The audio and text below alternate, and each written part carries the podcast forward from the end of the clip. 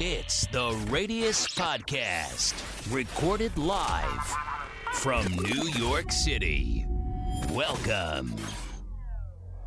The Radius Podcast. Here today is January 8th, 2020. Here with Chris Sonne from NGKF, NKF. I don't know what to call. How about Newmark? Newmark.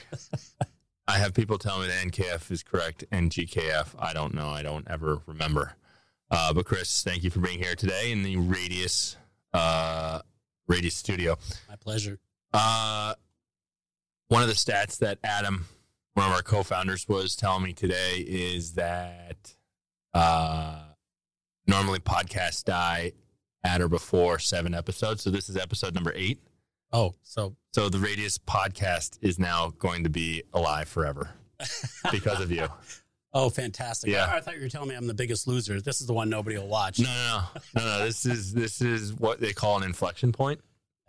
This is where our content lives forever. So thank you. I got into self-storage 3 years ago with my team here, and when we were trying to learn about the sector back before we created any sort of data sets or platforms. The resource I came across was your mug on the CBRE. I think it was on the CBRE website at that point. I don't remember if chronologically I'm playing that correctly, but the SSDS. Cushman. So the Cushman stuff, the SSDS report, which is kind of what I want to talk about because you've been involved with data back before I was in college. That's correct. Yeah. Thank you for the dating. Yeah. Well, I'm not that old, so it doesn't really say that much. But I wanted to get your perspective. I want to talk to you about like how you guys were what you were doing at SSDS at Cushman on the valuation side, leading the effort to try and help inform the industry, which obviously, due to us, other players as well. The industry looks a little different from a data standpoint now today, and hopefully it's helping to benefit everybody to make more informed decisions and just know what's going on. But yeah, so help me understand how you got into self-storage. A little bit of the story. I personally like to hear that, and then we can get into how you were leading the battle on trying to create data sets back before any of this existed. I'll try and give you the short and sweet version, but I was trained as a commercial real estate appraiser. And in the 90s, mid-90s, I was asked to look at a portfolio of about 12 self-storage properties. And to your point, Corey, there was just a limited amount of data that was available, unlike other core asset classes that had, rental data, occupancy. There was, supply and demand information that was just very, very limited. And I loved the returns of the sector. I saw that they were cash flow based business. They had what were the cap rates when you got into the business? It was always a 10. Yeah. Yeah. Sometimes a 9. Yeah. Back in the day. I remember if it was a workout situation. Yeah. I remember we started easing down towards the low 8s. That was a big deal. Yeah, the spreads to other sectors was huge, and the supply and demand metrics were good. And as we tried to understand it, really the Almanac was the source, really the longest-term source, and SSDS, which was not really publicly available. Right. So I created a firm called Self-Storage Economics a little before 2000, and we specialized in self-storage, but primarily in the Western United States. Started aggregating data, getting better things like operating expense data and things like that. And then I was acquired by Cushman in 2006 and tasked with going nationwide. And we did that. We had significant growth over the next 9.5 years, 18% revenue growth a year. And about 8 years ago, we were starting to work more on portfolios and institutional underwriting. So we looked into obtaining the database SSDS with Ray Wilson, who was kind of the the founder of self-storage appraisal from going back to the 1970s when Public Storage was its big client. So Ray came over to work with Cushman and the database, and work from there. And it was this was prior to many of the data sources that are available today coming into the market. Are you still looking to acquire or sell any data companies? Because you know, we could help you out there. Well, you might have to talk to Aaron about that, but I mean, right now we just use the data for our own internal analytics and purposes. But SSDS is still with Cushman. Yeah. No, I mean, when we were getting into the game, we were trying to figure out what was going on. This was 2006, end of 15, trying to figure out what was going on in the sector because there was just a cloak of mystery around. And what was happening with development activity, what was really going on with rates, what was going on with occupancy. And, you know, the Google search would always turn back to the SSDS reports that were coming out, which then they stopped. You know, I couldn't find them past like the end of 2015, I think it was, 2015 or 2014. But that was what kind of spurred us to think, you know, this is it. This is all the data that's available in the industry. And it seems to have ended for some reason. Maybe there's an opportunity here. But yeah, I just thought that was as funny because you were the first face I ever saw in the self-storage industry when I was doing my Google searches right there. Didn't discourage you. It didn't discourage me. It encouraged me. This is an industry I need to be a part of.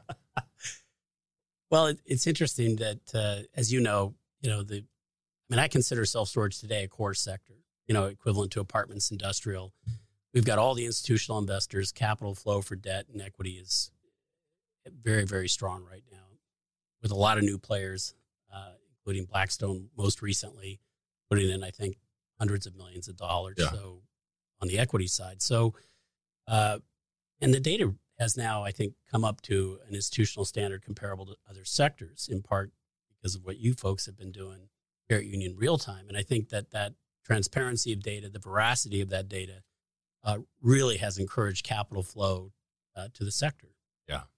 It's funny that I mean, from my standpoint, and I haven't been in any other real estate asset classes, but I mean, self-storage just doesn't get any better in my mind in terms of it may be a single asset class in and of itself, but in terms of the underlying demand drivers, like office, you need businesses to employ to rent your space. If the economy goes down, there's less businesses. So it's a very cyclical sector. Yes. I mean, apartments, you know, obviously as the economy turns down, people can pay less and things may impact apartment occupancy. But in terms of self-storage, the thing I always come back to and why I love the sector is you have these structural elements and counter-cyclical elements in the demand side of how self-storage works. In a down cycle, the economy slows down, divorces tend to pick up, and that's a driver of one of the structural drivers of self-storage demand. You know, you still have some cyclical elements in terms of businesses using self-storage, and job growth tends to be the biggest, you know, marginal, you know, source of demand for self-storage. So it's not immune from cyclical patterns, but it's so diversified that the beta, I guess you could say, to a downturn in the economy just looks very different than if you're investing in office space or something else. So, well, it's interesting if you look at you know, the old adage for the sector is that, you know, self-storage is recession resistant, right? And the returns point that out. If you look at NAIRED data and do a time series event of say 5, 10, 15, 20, 25 years, self-storage in those increments has the highest overall yield, including that's cash on cash dividend return and appreciation. And it also has the lowest standard deviation. So it's the least elastic. Yeah. And so it's proved itself out. And it's interesting at you know, this is sort of the self-storage REIT week, if you will, where we do a lot of things here in New York. And in meeting with people, doing some presentations and also going to the state seminar in New York State and also the KeyBank investor symposium, you know, it's interesting because everyone says there's still more capital coming to the sector. people say, how do we diversify our portfolio and get into self-storage? Right. Here's a question I've been thinking about. Would you, and this is, I'm leading you with this question, I guess. Would you say that most people that are active in the sector are transitioning from a development mindset to more deploying capital towards acquisitions? Yes. And I think there's concerns of oversupply, right, which, of course, again, the data becomes critical to make the right decisions about supply and demand in the trade area. Not so much, and this is a unique factor of self-storage too, because your trade areas are relatively small. They're more measurable. You're not really competing in an MSA with somebody who's maybe 10 or 15 miles away. So as a result, the supply and demand metrics can be measured where your primary customer base is going to be. So the veracity of that data becomes even more important for self-storage, because the big killer for self-storage is oversupply, because the only cure is time and population growth. So if all the capital is transitioning from development, when I say all, I'd say a lot of the capital is going from, I'm going to try and develop a self-storage facility mm-hmm. to, I'm either going to prepare for the downturn from a recently, built facility. I'm going to hope that it goes into distress, or I'm just going to start buying mom and pops. Like that seems to be the structural trend in the industry right now. But if you think about that, wouldn't that mean that if you could find an area that has the rates, demographics, and other aspects of what you need to build a facility, that now is the best time to be in development? Well, it's a good point, because, sure, there's a certain herd mentality, right? Right. The way an industry will go for self-storage in all sectors. But I can go into an oversupplied MSA, and I guarantee you we could probably find a trade area that's underserved, where there's upward pressure on rates. And that's another great thing about self-storage, because, and it's the hard thing, because it's very granular, right? You really have to drill down into that trade area. You can't just say, well, LA's doing better than Kansas City, therefore I'll build in LA or something. It really has to get granular data, which makes it more important in understanding the supply and demand metrics, the demographics behind it. You mentioned job growth, I think also, population, percentage of renters, average household size, and average household income. And we use those metrics to econometric model to forecast stabilized demand for a trade area by measuring it to other trade areas with similar demographics. Right. We were talking about that. I think there's more to come there in terms of what we can do and what we can try and think about helping people. To the same degree people think about 7 square feet per capita is one of those metrics, even though it's actually more like 5.5, probably 6 now. Yeah. After we've actually mapped the entire country and took a look at what the square feet actually looks like.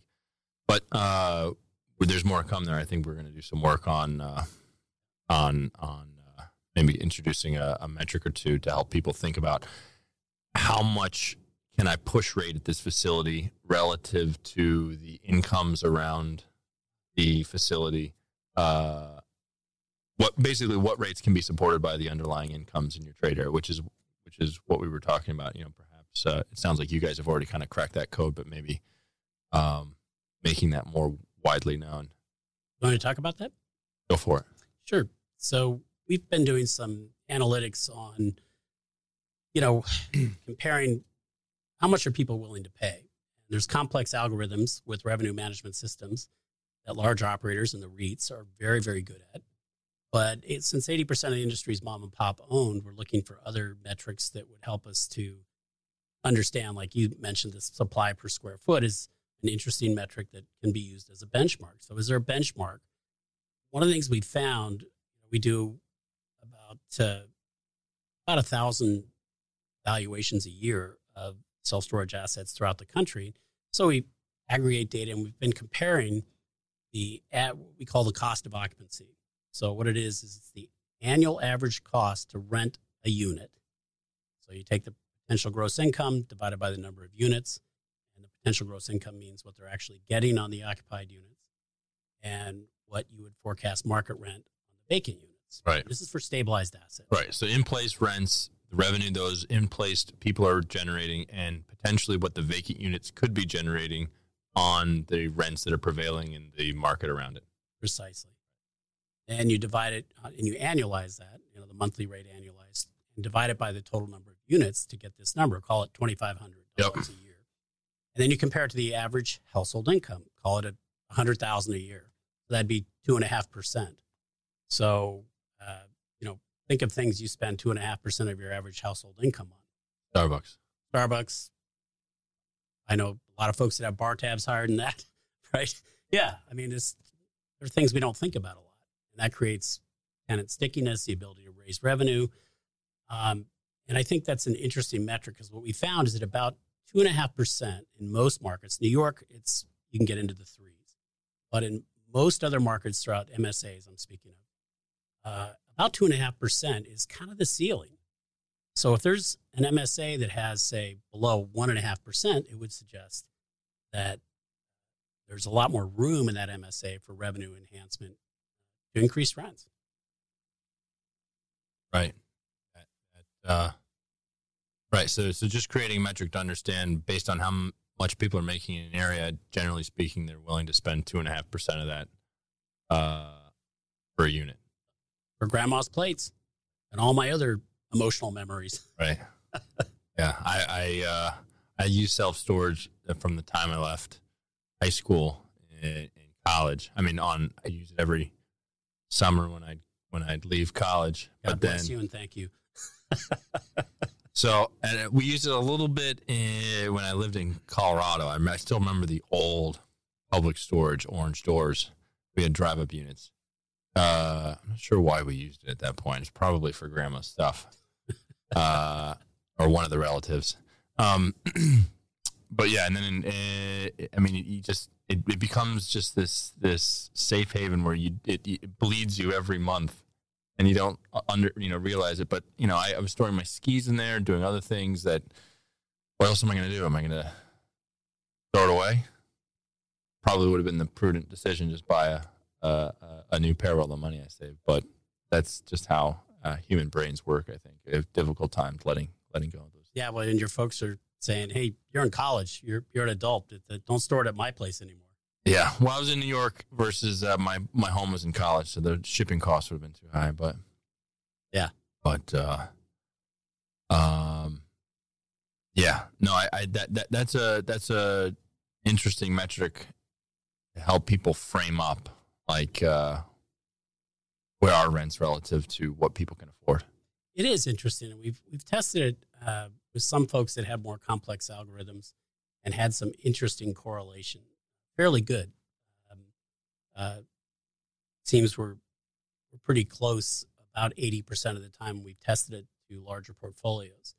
And so, it's not the answer, but it's a nice, simple metric to your point in terms of square feet per capita or this ratio or cost of occupancy analysis. Right. On the stuff that you're analyzing, you're doing the big institutional stuff for the most part. So you may not be seeing this yet, but have you seen any push in the new assets you've been underwriting on the automation side? Have you seen any of the new stuff out there with the, Janus has got the Nokey, other things like that? Have you seen any real tangible evidence that people are implementing the stuff yet? And if you are, does it make a difference from a valuation standpoint? Great point. It's mostly anecdotal. In other words, we come across it, but I haven't seen a huge trend. I think the thought that I get from the market is that over the next decade or two, it is the way to go as the technology improves. You've seen some of the robots that work pretty well. I know a company, I believe in Australia or something, that has a pretty impressive system that the machine actually moves around the complex. And I think Storage King actually has a facility like that they they have Brian's a big group. big arm that moves the unit down to you. So they're I think it's a really interesting growth because on-site costs of property managers is very expensive, and currently one of the concerns of expenses increasing in the sector with wage growth. But also, I think there still is. I always think of the managers in the old day. It used to be the retired couple, right? The, you know, the blue-haired lady and her husband, the smoker, you know, in the office, and you walk in and you get all this. So I think it's interesting to see that the improvement in on-site management, and you know, just that it's more customer-based, the way people experience self-storage, because they shop online, right, for the most part, but then they come in and what's the experience, and people have that sense of safety and comfort and security that is so important to them, sort of those psychographic data points that are really hard to measure, but it still seem to matter in the sector. So it's going to be interesting over the next years to see how quickly automation can be accepted by the customer, because it certainly would change valuation. You know, on-site management's one of the larger expense categories. If you were evaluating two facilities today, holding everything constant, one had the Bluetooth unlock your door with your phone, and one had standard sliding lock doors. Is there any real consideration from a valuation standpoint about how you would look at, like, basically the value at that facility, what someone should pay for it? Because it's, you know, they're upwards of like $200 a door to put in one of these Bluetooth locks. At times 1,000 doors, you're talking about $200,000 on a facility that costs $10 million. Like, that's a big figure.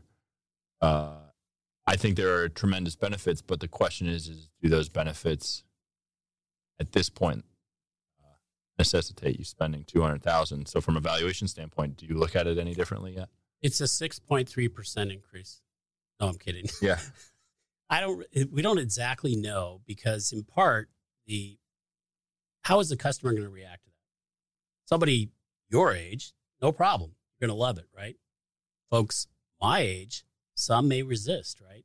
They may not be comfortable with the technology. Well, it may be something you've experienced after you already agree to pay whatever price you're paying. Right. You may not be able to increase. So, or you'd have to increase. I'm not making the argument against it. I'm trying to figure out how I can see how the convenience factor goes up exponentially from my standpoint. It'd be awesome. I hated carrying around those keys on my keychain or figuring out where they were every 6 months when I got to go do it. Yeah. But when I'm making the decision of extra space down the street versus CubeSmart versus Public Storage, I'm, as an uninformed consumer, I'm likely not going to have the frame of mind to know that this one's got automatic doors, this one's got locked doors. It's not the first thing that pops up. It's, is it climate? Is it on the first floor? Bam. All right, I'll go pay for it. Then I show up and it unlocks with my phone. That's a great bonus, but did it mean that I actually paid more for the unit? I don't think we have the data to make a real determinant of that, but I think I would say that in general, it probably is going to increase your competitive position a bit, right? Because you have some features. That's what amenities do. It may not get you a lot more money initially, but it might increase your competitive position a little bit. It's like, think of a modern new facility compared to, you know, a 30-year-old self-storage facility. Even if the 30-year-old facility, even though it's still looks, you know, it's garage doors, right, essentially, that roll up, you know, people like the new and shiny. And self-storage design has changed and gotten much more, you know, it doesn't look like self-storage anymore. Yeah. So I think that the customer experience coming in and saying, well, that's a nice feature. Yeah. Maybe they go home and they tell their friends about it. And that's the reason why that friend goes to the facility. Yeah. So that's the difficult part is kind of understanding how this actually impacts, because it's awesome technology. I think it's so cool, yes. But then I've been thinking a lot more about actually where the rubber hits the road in terms of when you're building one, you're going to put an extra $200,000 into a facility, actually put those in. Where's my confidence level that I'm going to get a return on that investment? Yep. That's the key. So I don't have an answer. It doesn't sound like that. Yeah, there is one. There is one yet. Data yet. Yeah. Yeah. What do you think, the storage industry is going to be talking about in 12 months from now? I didn't prep you with this question. I'm putting you on the spot. So is it still supply? or is it something else? Well, outside of exogenous factors like something large in the economy. Like Iran firing missiles at us. That would be a good example, yes. And uncertainty in the markets, which, you know, always means, you know, it's about confidence, and that can create challenges. And hopefully many of these issues will be resolved. But after the election, I think there's going to be a little bit of caution. Most folks have this sense, what I get from the market sentiment is that a lot of people have this sense of confidence through the election, not only for the economy in general, but self-storage particularly. And then after that, there are concerns of how long will this cycle continue to grow. Now, many pundits have been wrong, you know, over the last few years because of the length of this great cycle we've had. Just think of interest rates a year ago were 85 basis points higher. I think in our survey research we do of market participants, nobody forecast that. So I think probably people will be a little bit kind of, you know, being worried. There'll be caution. And I think there'll be people that are more nervous about people being nervous. Yeah. Because there's uncertainty. So not a question about who you want to win, but who do you think is going to win the election later this year? Because that's obviously kind of plays into what you're talking about in terms of fear of if it's a Democrat, you know, obviously consumer protections and you know, the SSA advocacy becomes more important. Yes. Or if, you know, Trump gets reelected, it's a different path. So who's going to win the election? Well, I don't know. I thought I'm in New York City. I have to say Bloomberg, right? Yeah, I think so too. Okay. Yeah. All right, we're at 29 minutes, and I think structurally self-storage podcasts are only allowed to go 30 minutes. So I think we'll probably just end it here. That's enough on self-storage discussion for the day. Yeah. Chris, thanks for coming. Great to see you. Thank you very much. Legend in the self-storage industry. The first mug I ever saw when I started looking into it. Poor guy. Yeah. So, all right. Thanks, Corey. Thanks, Chris. You've been listening to the Radius Podcast. Don't miss a beat. Subscribe today and stay up to date on self-storage. And come and hang out with us at radiusplus.com. We'd love to hear from you.